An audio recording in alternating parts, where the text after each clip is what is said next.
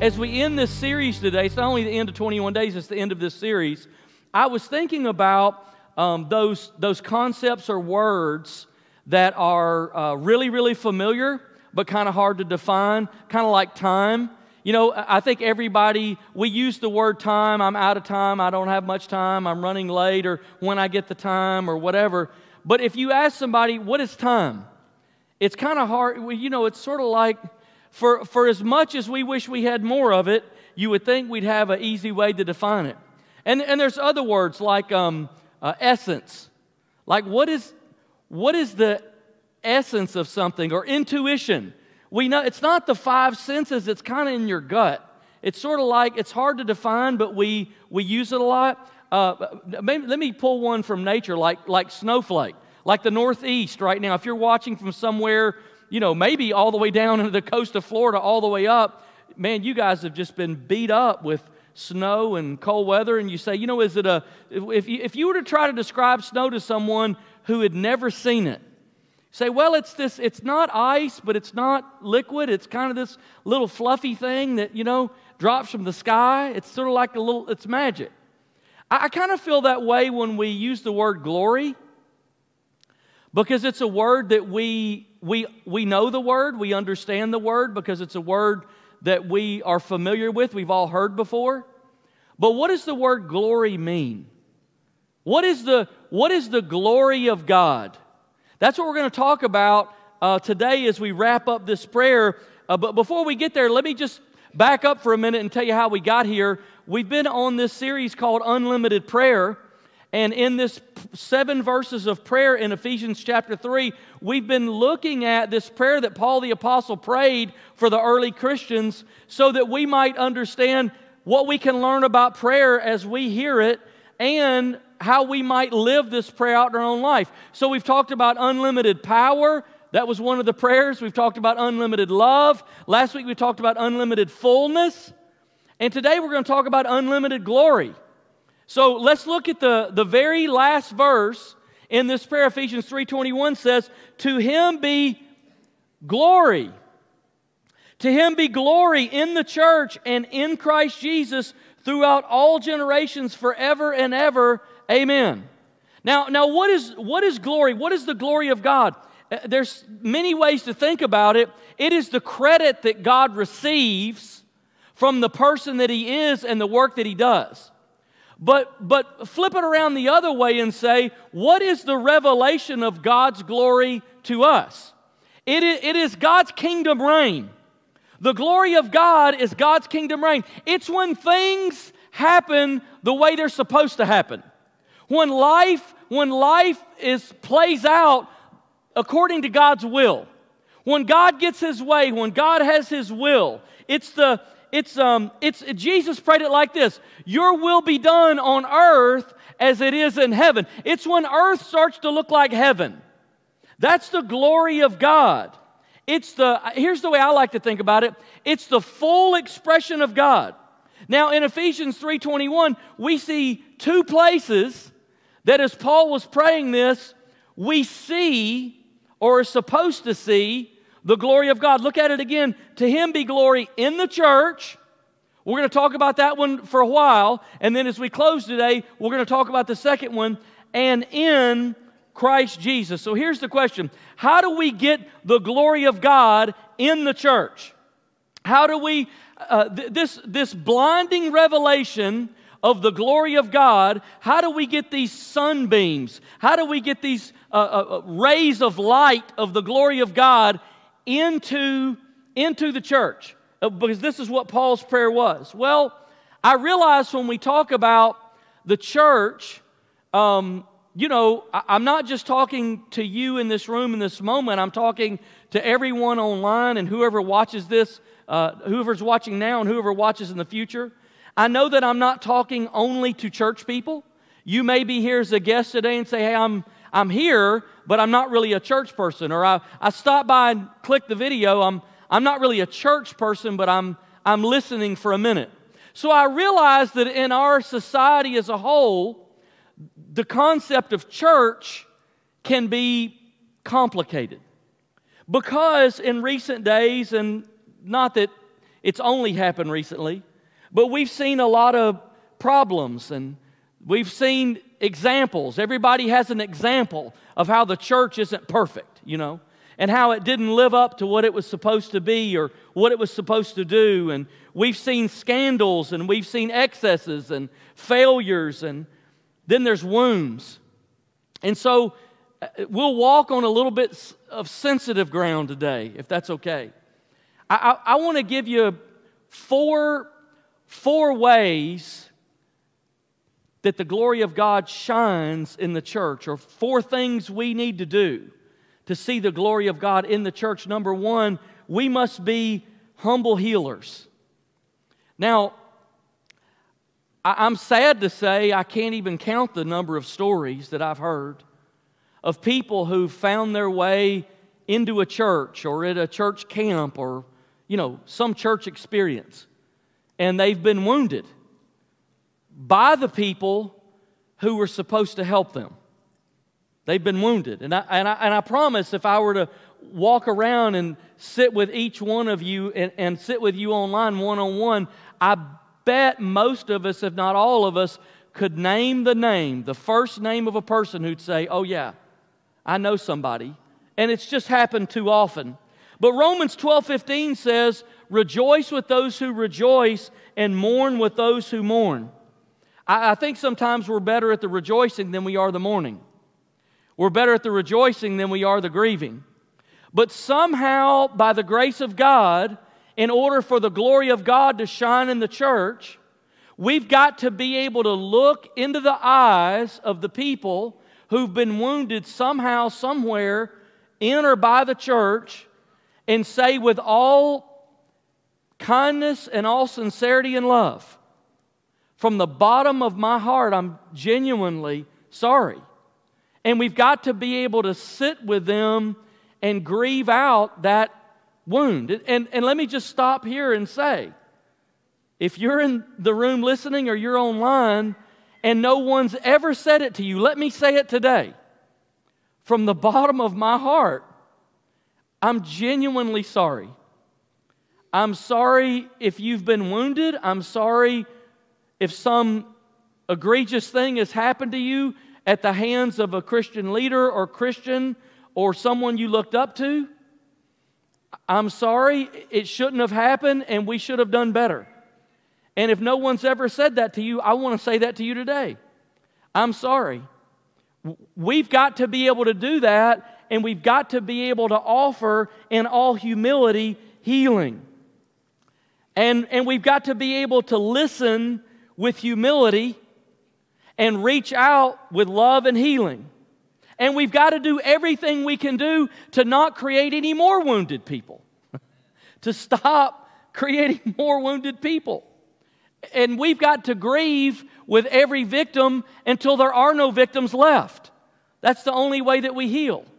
So the, so the way that the, the way that the glory of God shines, if you read the book of Ephesians, it is about the love of Christ and the power of Christ and the body of Christ being built up and becoming complete and whole and full of the fullness of God. And the only way that can happen, we can't just run over wounded people like speed bumps on our way to the glory line. We've got to say, no, no, no, no. The glory line's not running over you. The glory line is when you get up, find wholeness in Christ, and you come with us. That's where the glory of God is, right? So when we heal, and when the church is a place of healing, we see the glory of God. Number two, we must exercise wisdom and love. Now, I, I want to say this is I, there's no way for me to adequately say it, and I'm going to do the very best job that I can. In no way does the point I'm about to make undermine or change the first point that I made. They are both equally true. But because I've been in serving in ministry almost 30 years, I know that there are oftentimes other circumstances that we have to talk about, or we're going to have an incomplete understanding of how the glory of God shines. Okay? So we not only must be healers, humble healers, we must also exercise wisdom and love. Ephesians 4:15. By the way, the very next chapter from where we see Paul's prayer in Ephesians 3, if you go to Ephesians 4, he then says this.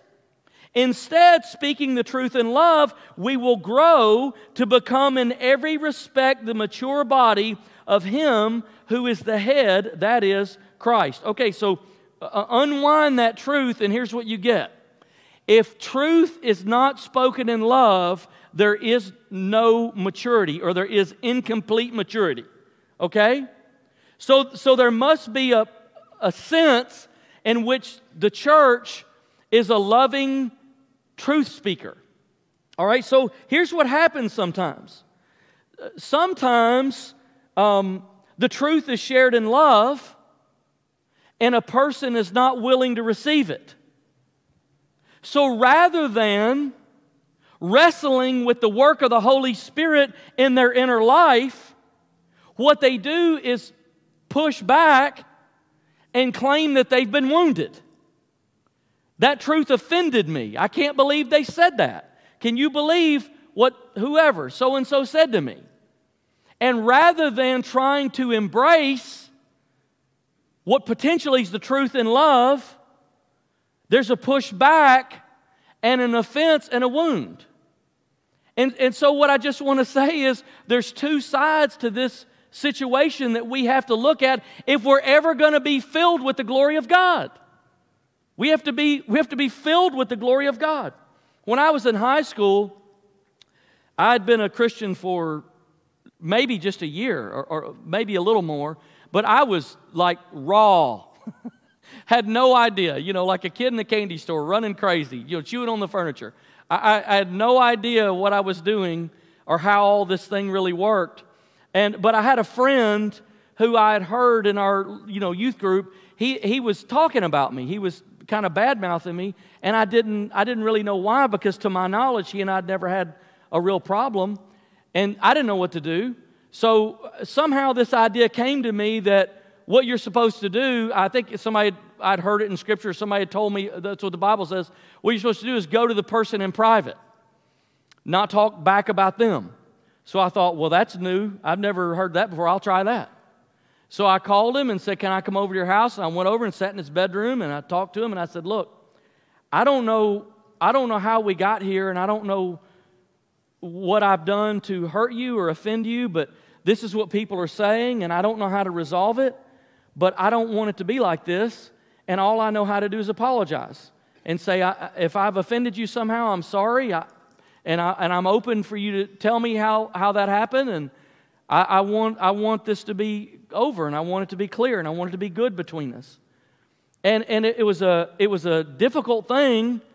He just sort of sat there with a smirk on his face the whole time and just sort of kind of gave me the polite answers and, and I never felt like it was really resolved. And then about a week later, he handed me a note he had written describing about how he thought I was holding grudges and some other problems that I had. And I thought, geez, I, you know, my first response is I want to hit him in the nose because he was scrawny. I think I could have taken him. You know, I mean, it wasn't that big, and I thought, nah, we'll handle this right now.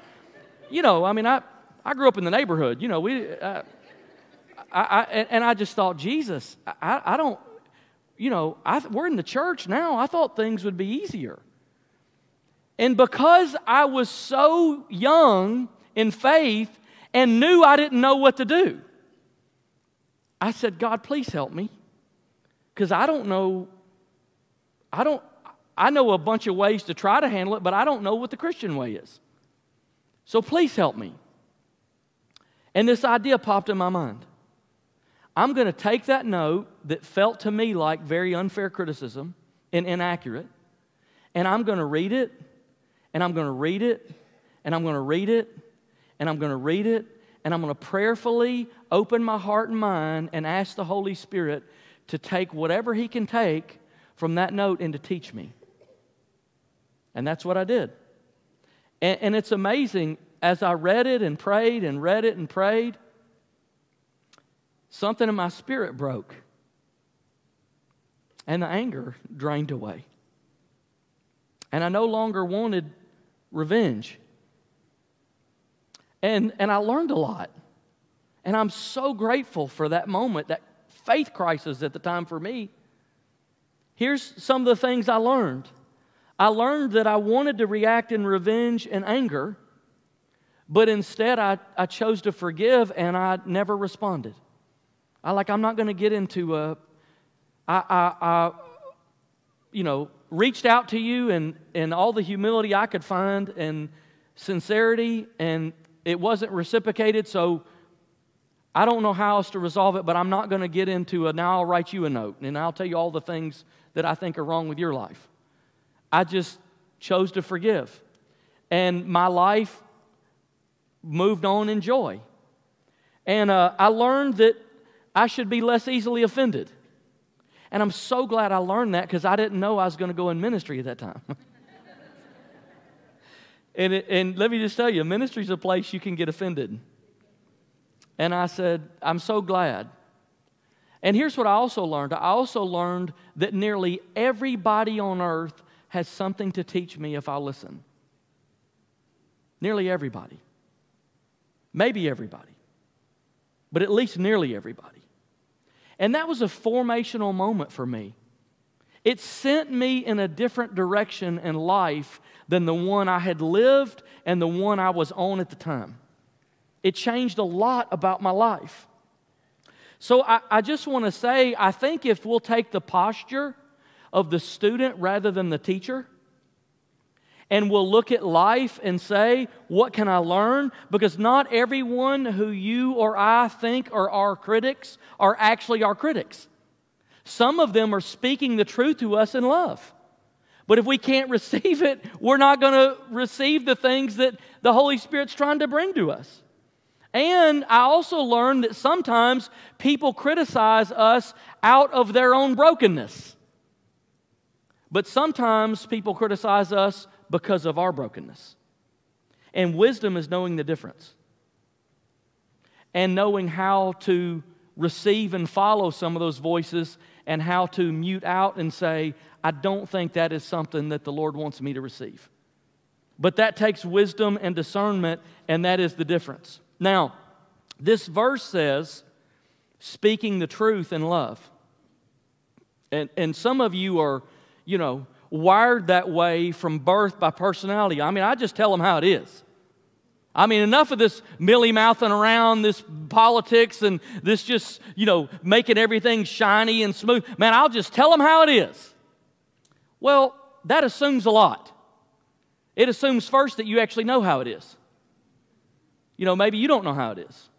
So I would just say, we, to, to, for the glory of God to fill the church, for us to ever arrive at maturity, we have to be receivers of the truth in love. We have to be givers of the truth in love. And I would say, for those of you who say, I've never spoken the truth in love, your relationships are probably suffering a little bit of uh, a lack of authenticity.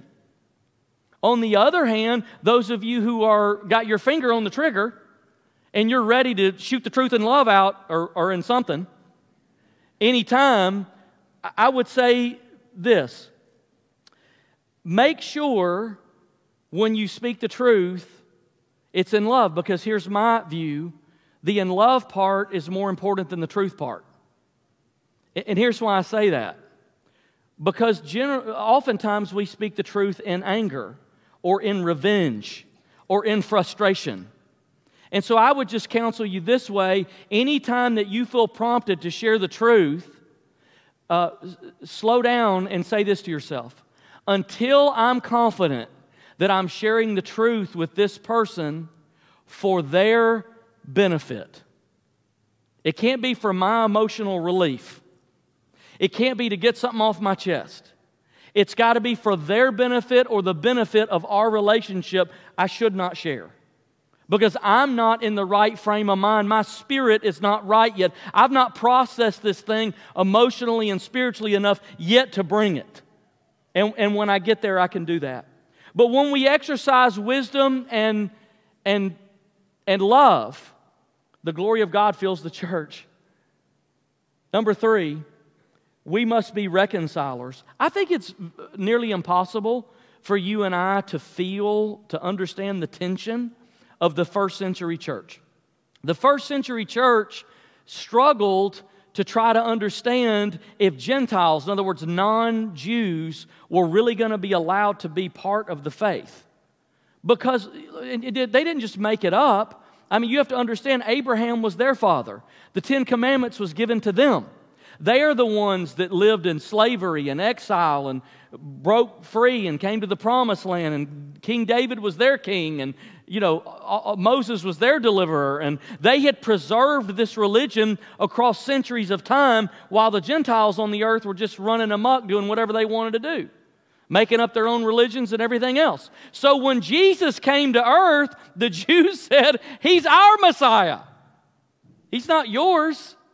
And there came this big conflict in the church on, oh, oh, oh is this going to be just for us, or is this, this religion, this faith, this revelation of the glory of God in Jesus Christ, is this for the whole world? And there was, it was a major dilemma. You and I can't, we can't feel it because it's not personal. Like we don't feel that tension.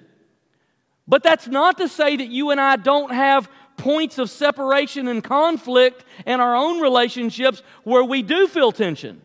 And here's where the glory of God's revealed when we overcome the natural barriers that, that, that exist in whatever our local society is underneath the banner of Jesus Christ. That's when the glory of God is revealed. So, how, how does that glory show up now? Well, in this way, we have to be, and every church I think on earth has to be, as diverse as its community. We have to have people from every walk of life that's represented in, a, in, a, in our immediate community. So we have to have, you know, white people and black people and Asian people and Hispanic people and Middle Eastern people and we've got to worship together and love each other and understand our differences and unify around Jesus. Now, if you've never been a victim of racism, you might be tempted to ask the question how long do we have to talk about this? And I think the simple answer is as long as it takes. As long as it takes. Why? We're contending for the glory of God. We're contending for the revelation of God's glory through the church. How long should we talk about that? Well, as, as long as it takes. The, the, the undercurrent of Ephesians and the undercurrent of this prayer through the whole book is God's glory revealed in unity through diversity. So I remember uh, several years ago there was a law passed in Alabama that um, made it, made it uh, especially uh, uncomfortable and, and a little bit of a scary time for Hispanic people who, who could be stopped. Do you remember this? Who could be pulled over and stopped, you know, without cause or whatever, however the law read. And um, I can't feel that because nobody's pulling me over. I'm not in threat of being pulled over. So I went to our Hispanic pastor at the time, Pastor Manuel, and said, Pastor Manuel, can you explain to me, please, how do the Hispanic people in our church feel about that? How does that affect their life? What impact does that have on them? And he began to describe it. He said, Look, I'm, I'm, I'm legally here. I'm the Hispanic pastor at Kingwood Church. But yet, the way his schedule worked out, his children went to three different schools, and their nine year old daughter was dropped off in their driveway by the school bus at a certain time. And because he had to time out the way that all of that went, if he got pulled over by a police officer for whatever reason, he would be delayed and leave his nine year old daughter in their driveway with no way in the house. And he said, It's frightening. It's frightening to me. He said, when, when I drive, I try to be very careful and change lanes right. And, you know, I'm st- every day when I pick my daughter up, I'm stressed and I look in the rearview mirror and I think, have I done something? Is one of my taillights out? You know, is there any reason that I might could be prevented from being? Well, I can't feel that. And he, and he said, uh, uh, and at that, at that exact time, about half the Hispanic people, if not more, who were coming to our church stopped coming to church anywhere because they were afraid to leave their house except for work, except for what they actually had to do. Well, I, well you and I have to listen to that. We have to hear that. We have to embrace that.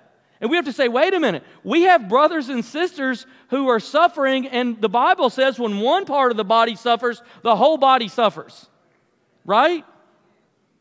And, and so when, when Ahmaud Arbery was murdered a few years ago, I think in 2020, we had families in our church who, who, were, who, who had teenagers who, these are, these are black or interracial families, and they said, I'm scared to let my teenage son go out by himself. Well, that might, you know, maybe if you're not black or have never been a victim of racism, you may not feel that. But we have to, we have to feel that. We have to listen until we feel that. We have to listen until we can empathize. And we have to keep working on it until we deeply love each other and worship together. So I just want to say it like this if you're black, we, we can't reflect the glory of God without you. If you're Hispanic, we can't reflect the glory of God without you. If you're Asian or Middle Eastern, if you're white, there has to be a blending. We have to overcome the barriers that our society cannot overcome under the rule and reign of Jesus Christ, or we're just another organization. How does the glory of God shine through the church? It's when we become reconcilers. Number, number four, and we must not give up on the church. Having said all that, we must not give up on the church. You know why? The church is not perfect. It's never been perfect. It's never going to be perfect. But let me tell you what it is it is chosen, created by God to reveal His glory. And here's what else I know I went to the book of Revelation and I read about the end times. And when you get there, the Bible teaches us that Jesus is returning. And do you know why he's returning? To get the church. He's coming back for a church. So here's at least what that tells me the church is going to exist between now and then. It's never going to go away. The church is going to endure, the church is going to overcome. The church is going to be here by the blood of the Lamb and the word of our testimony and not fearing our lives even unto death, Revelation says. They overcame.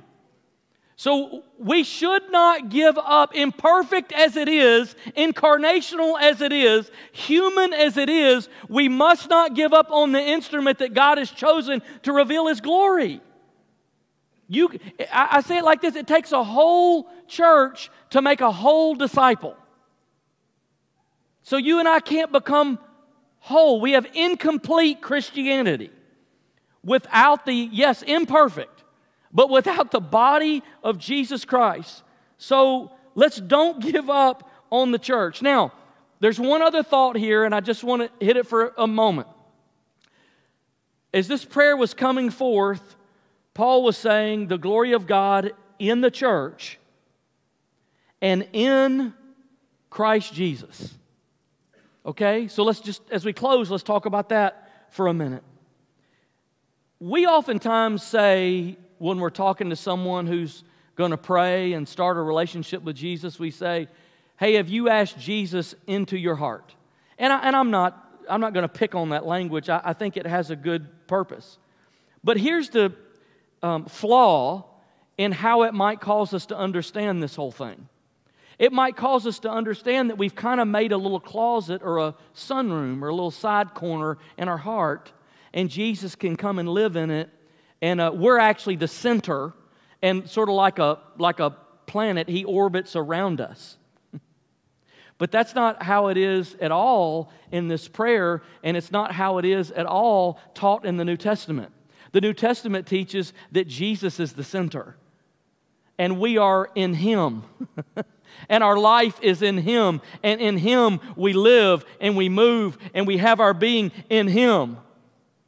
And so um, I want to read Colossians, there's six verses, but I want to read Colossians 1 15.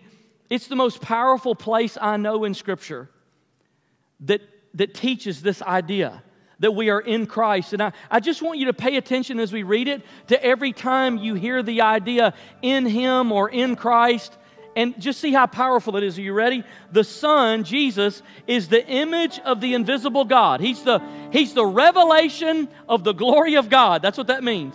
The firstborn over all creation. For in Him, for in Jesus, all things were created. It all came through Him things in heaven and on earth, visible and invisible, whether you can see it or not, whether thrones or powers or rulers or authorities, all things have been created through him and for him. He's the center. He's the center. He's the sun that the whole universe orbits around.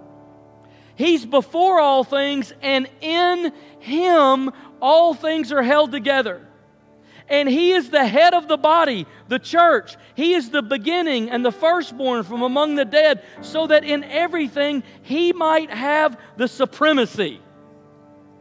For God was pleased to have all His fullness. Look, His glory, the glory of God dwells in Jesus Christ. He was pleased to have the fullness dwell in him and through him to reconcile to himself all things, whether on earth or things in heaven, by making peace through his blood shed on a cross. The fullness of God is in Jesus. So here's what I just want to leave you with today this last thought center your life in Jesus. Because that's where the glory of God shines. Now, I think there's so many distractions in the day we live in. I think sometimes the church can be a distraction in a way. The church and Jesus aren't equal. The church is an imperfect revelation of the glory of God. Jesus is a perfect revelation of the glory of God. So if you have a church wound, if you have a frustration with the church, if you see a gap, we can get so distracted by the imperfections of the church. We can get so distracted by questions we don't know the answer to in faith. We can get so distracted by things in the Bible we don't understand, but none of that's the center. Center your life. Look, partner with the church, love the church, receive from the church, but don't center your life in the church. Don't center your life in a leader. Don't center your life in a denomination. Don't center your life in something like that. Center your life in Jesus because you'll never be disappointed then. we sang it a minute ago. I put my anchor to the ground. There's a, another place I think we sometimes, and I, this is not the right way to use this word, but I will. Welcome to Kingwood. I think we sometimes get distracted by the charismatic. And I don't mean charismatic church or charismatic theology, but charismatic excess. You know, years ago I heard about a somebody found a grilled cheese that looked like it had Mary's face on it, so they put it at a drive-through and people backed up for, you know, hours to see it, to drive through and look at the grilled cheese with Mary's face on it. Somebody told me a few years ago about, about a Bible that was weeping anointing oil, and I should go look at it. We could get so distracted. Somebody asked me a couple years ago, there was something about the end times or the, you know, the, all of this stuff. And, and they asked me, and I, they said, What do you, there was one on one in private. They said, What do you think? He said, Here's what I believe it's a distraction from the person of Jesus and his mission.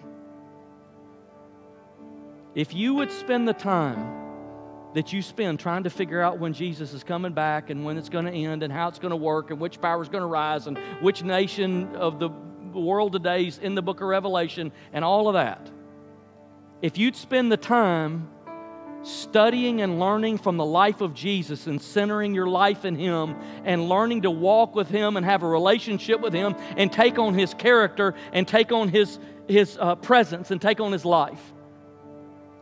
Man, that, that's where the glory of God will shine it, it, somehow we've created a dichotomy in the church. It seems like that we either have people that believe in Jesus or believe in the Holy Spirit, but the Bible says that Jesus was led into the desert by the Holy Spirit and came out in the power of the Holy Spirit. So I believe in Jesus empowered by the Holy Spirit. Jesus and the, the person of Jesus and the power of the Holy Spirit. We don't have to choose. There's no, like, they're not, uh, the Holy Spirit and Jesus aren't fighting in heaven. There's no dichotomy for, there's no conflict for them. They're together, they're in complete unity. complete unity. Center your life in Jesus. And, and, and then there's folks who might hear that and be tempted to say, Thank God, finally somebody said it. I'm so tired of those Christian, you know, looky loos doing all this. Let me tell you what the other problem is sometimes. We center our life in culture. We center our life in sports culture and entertainment and fads and trends and whatever the latest thing's going to be and trying to store up treasure on earth rather than in heaven and following, eh, responding to whatever the latest thing is around us and reacting to the world around us. And we get centered in this culture. We get centered in the things that are here on earth. We get centered in how do we live our best life and get all that we can out of life. And you know what? That's not centered in Jesus either. Man, I'll tell you what the world's starving for. Starving for a church centered in Jesus. There's so much spiritual, religious confusion in this time, unlike any time I've ever lived. And the world's starving for a church that just says, you know what we're about? Jesus. Jesus, man. That's where we're at. So center your life in Jesus. As we end this series in this time today, I want to, would you stand with me? I want us to read the final two verses of this prayer together. And I want to ask you as you're as we're reading it, can you, even though you're reading it, can you make it a prayer? Can you say as we're reading it, God, let your glory shine through me, let your glory shine through our church, let your glory shine let me receive the glory of God in the person of Jesus Christ in my life? Can you just can you let that prayer bubble up in you as we read this together? Let's read it together. If you're online, I, I, go ahead and jump in. Maybe turn your whatever your device is you're watching, turn it up. And we'll put the words on the screen and you can you can read it with us and pray it with us where you are. Let's read it together. Now to him who is able to do immeasurably more than all we ask or imagine, according to his power that is at work within us. To him be glory in the church and in Christ Jesus throughout all generations, forever and ever. Amen. Say it one more time. Amen. Amen. Lord, we thank you today for the glory of God in Jesus Christ. We thank you today for the glory of God in the church. And Lord, we pray that your glory would shine in this moment and in this hour, and that we would see, the world would see, we would see a, a, a deeper and stronger revelation of the glory of God.